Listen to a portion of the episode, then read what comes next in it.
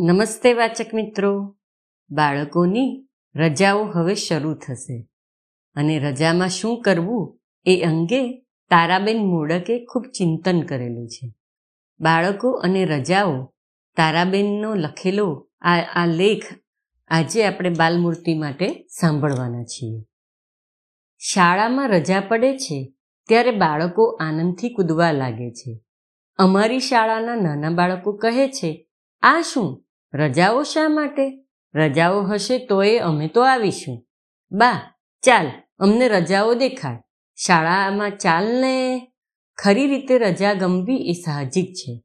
પરંતુ આજની શાળામાંથી બાળકોને રજાઓ ગમે છે કારણ કે તેઓ શાળા અને શાળાના અભ્યાસથી કંટાળ્યા હોય છે અને તેથી તેઓને રજા જોઈએ છે. અમારી શાળામાંથી રજા પણ નથી ગમતી, તે પણ બરોબર નથી. કારણ શાળામાં જે પ્રવૃત્તિ, કામકાજ વગેરે મળે છે, તેવું ઘેર કાંઈ જ મળતું નથી. અને એથી તેઓ ઘરથી કંટાળે છે અને શાળામાં જવાની હઠ કરે છે. બાળકોને શાળા પણ ગમવી અને રજાઓ પણ ગમવી એ સ્થિતિ ઉત્તમ કહી શકાય.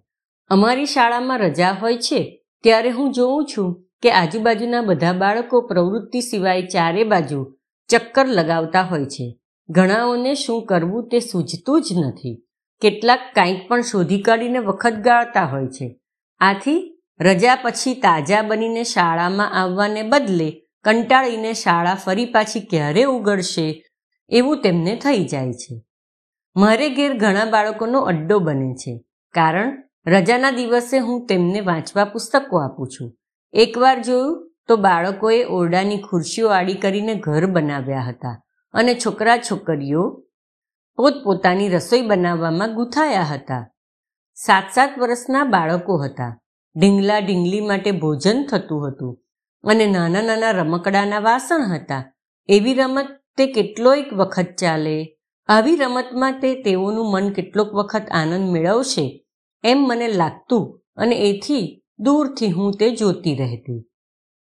એક રજા પૂરી થઈ, બીજી આવી, ત્રીજી આવી દરેક રજામાં તે ત્રણેય મારે ઘરે આવતા અને ઢીંગલા ઢીંગલીના ઘર બનાવતા. તેમને માટે રસોઈ તૈયાર કરતા અને તે કામોમાં તેઓ ત્રણ ત્રણ કલાક ગાળતા.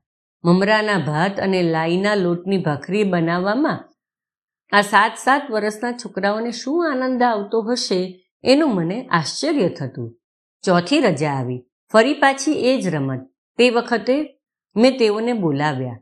તેમને કહ્યું આવી ઢીંગલા ઢીંગલીની રસોઈ વગેરે શું કરો છો? ખરેખરી રસોઈ કરો ને? ખરી રસોઈ કરતા શું નથી આવડતી? હા હા, આવડે છે, પણ અમને કરવા કોણ દે છે? ચાલો હું આપું, શું શું બનાવશો? ભાત, શાક, દાળ, રોટલી, પણ રોટલી શાકને માટે તે સઘળી જોઈશે, સળગતા કોલસા જોઈશે, તે કોણ આપશે? હું આપું છું ને, ખરી સઘળી અને કોલસા બંને. છોકરીઓ આનંદથી નાચવા લાગી. માત્ર સાચી રસોઈ કરવાની કલ્પના સુદ્ધા આટલી મનોહર લાગી. મેં કહ્યું, બીજું જે જે જોઈએ તે બધાની યાદી કરીને લાવો. લ્યો આ કાગળ અને પેન્સિલ. મેં યાદી જોઈ તો જણાયું કે યાદીમાં એકેય ચીજ બાકી ન હતી. તેલ, મીઠું, મરચું વગેરે પણ તેઓ ભૂલ્યા ન હતા. પછી તેમની યાદી પ્રમાણે બધો સામાન તેમને આપ્યો. રસોડામાં જતાં જ પાટલી, વેલણ, લોઢી વગેરે બધું જ ઝટપટ તેઓએ શોધી લીધું. નોકરે સઘળી પેટાવી દીધી. દૂરથી માત્ર નજર રાખવા તેને મેં ત્યાં બેસાડ્યો અને હું બાજુના ઓરડામાંથી જોતી રહી. હું કદાચ અંદર રહે તો તેઓનું પોતાનું કામ બરોબર છે કે નહીં, તે માટે અવિશ્વાસ લાગત. અથવા તો ઘડીએ ઘડીએ મને પૂછીને કરવાનું મન થતું હોત. એવું મને લાગ્યું. તેઓમાંથી કોણે શું કરવું, તે આગળથી નક્કી કરી આપ્યું હતું. ખરેખર આશ્ચર્ય થાય એટલી સુંદર રીતે એક છોકરાએ બટાકાનું શાક બનાવ્યું. છોકરીએ રોટલી બનાવી અને ત્રીજા છોકરાએ કાંદા વગેરે નાખી દહીં પૌવા બનાવ્યા. અમને જમવા બોલાવવા માટે તેઓ આવ્યા.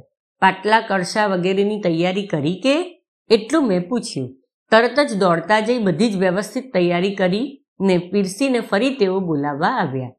તે વખતના તેમના આનંદી ચહેરાઓ તેમના માતા પિતાઓએ જોયા હોત તો શું તે આનંદ તેમાં પોતાના કાર્યની સમજ હતી? કામ ફતેમંદ રીતે પાર પાડવાનો સંતોષ હતો. આપણે રોટલી શાક વગેરે બનાવ્યું, તેનું નવું ઉત્પન્ન કરવાનો, મોટો આનંદ તેમના ચહેરા ઉપર વ્યક્ત થતો હતો. તેમાંના એક છોકરાની મા પડોશમાં જ રહેતી હતી. મેં તેમને કહ્યું, આજ આમનો આનંદ તો જુઓ. તે બોલી, હા, તે બધું ખરું, પણ હવે દરેક રજામાં તેઓ આ માગશે તેનું શું? આ એક ઉપદ્રવ જ થયો ને? હું એટલી બધી ખાટી થઈ ગઈ. આપણે જાતે વાવેલ હાથે પાણી પાઈને ઉછેરેલ રોપને બે નવા પાન ફૂટે, બે નવા ફૂલ આવે, વેલ બે હાથ લાંબી વધે, તે જોઈને જે મનને આનંદ અનુભવવાની શક્તિ છે, તે જ મન પોતાના બાળકનું કામ તેમની સફળતા જોઈને આનંદ પામી શકતું નથી. કેવું વિચિત્ર, કેટલું આશ્ચર્યકારક. બાળકો જોઈએ છે, થોડો સમય હસે કૂદે તે જોઈએ છે, પણ આ બાળકોનો ત્રાસ નથી જોઈતો. દરેક વખત તેમને આ બધું આપવું કોણે? જાઓ રે છોકરાઓ બહાર રમવા જાઓ, એટલું કહી નાખ્યા પછી, દિવસ આખો છોકરાઓ શું કરે છે અને ક્યાં સમય પસાર કરે છે, એની શી ખબર? તેઓને ગમતું નથી એટલે કંટાળો આવે છે. પ્રવૃત્તિહીન મન કંટાળે છે. હાથમાં આવે તે અથવા તો પ્રસંગે જે દેખાય, તે કરવા જ તેઓ જવાના. પછી તે પ્રવૃત્તિ કદાચ સારી પ્રવૃત્તિ હોય, દુષ્પ્રવૃત્તિ હોય કે નકામી પ્રવૃત્તિ હોય.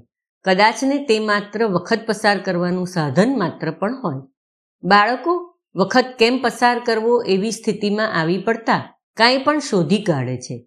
પથ્થર માટી જે દેખાય તે લે છે. તેમાંથી જે સૂજે તે કરે છે. એવું કોઈ કાર્ય ન મળે તો અહીં ચડે છે, ત્યાંથી ઉતરે છે. આ લે છે, તે લે છે. કોઈ ઉપયોગી વસ્તુ બગડે નહીં અથવા પડવા આખડવાનું બને નહીં અને તેઓ કોઈને કાંઈ વાગે કારવે નહીં ત્યાં સુધી મોટા માણસો બાળકો શું કરે છે તેની પરવા કરતા નથી. પણ આવા આવ્યા પારે શું વ્યાપાર કરવામાં બાળકોને કાંઈ ખાસ મજા પડતી નથી? કારણ તેમાં તેઓને કરવા પણ કશું હોતું જ નથી. તે માત્ર અર્થહીન પ્રવૃત્તિ હોય છે. ઘણીવાર બાળકો પોતાની શક્તિના પ્રમાણમાં ઘણું હલકી કક્ષાનું કામ લઈને બેસે છે. બે વર્ષનું બાળક એક દોરો લઈ મોતીના કાણામાં તે બરોબર પરોવતા શીખે અને એ ક્રિયા હસ્તગત થાય, ત્યાં સુધી તેના પર પ્રયત્ન કર્યા કરે, તો તેમાં તેને મજા પડે છે. પણ બીજી પ્રવૃત્તિ ન મળવાથી આઠ આઠ વર્ષના બાળકો પણ જો તે જ પ્રવૃત્તિ કરવા માંડે, તો તે સાચી પ્રવૃત્તિ સમજવી નહીં. તે માત્ર વખત પસાર કરવાનું કામ ગણાય. ઘણીવાર બાળકો ભાંગતોડના વિનાશક કામોમાં લાગે છે. તેઓને ગમતું નથી. કાંઈ કરવા મળતું નથી, એટલે ગુસ્સો આવે છે. પરિણામે આવી દુષ્પ્રવૃત્તિ સૂજે છે. ભાઈના અથવા તો બાપુના પુસ્તકો પર લીટા કાઢવા, ભીતો ગંદી કરવી વગેરે જાતનું નુકસાન અને બગાડ કરવાનું સમજણપૂર્વક કેટલીક વાર તેઓને મન થાય છે. આવી નાશકારક પ્રવૃત્તિ કરવાને બદલે ચિત્રો કાઢવા, લખવા વગેરેનું મન તેઓને થાય છે. તે બધું ન મળવાને કારણે તેનું રૂપાંતર આવા કામોમાં થાય છે. સારાંશ એટલો કે યોગ્ય પ્રવૃત્તિ મળવાને અભાવે બાળકો દુઃખી થાય છે, મનમાં ગમતું નથી, તેઓ ઉદ્વિગ્ન અને અસુખી બને છે અને કાંઈ પણ કરી બેસે છે. આપણે એટલી સુવિધા તો કરી આપીએ ને બાળકોને કે એમનું વેકેશન, એમની રજાઓ સારી રીતે ગાળી શકે. અસ્તુ.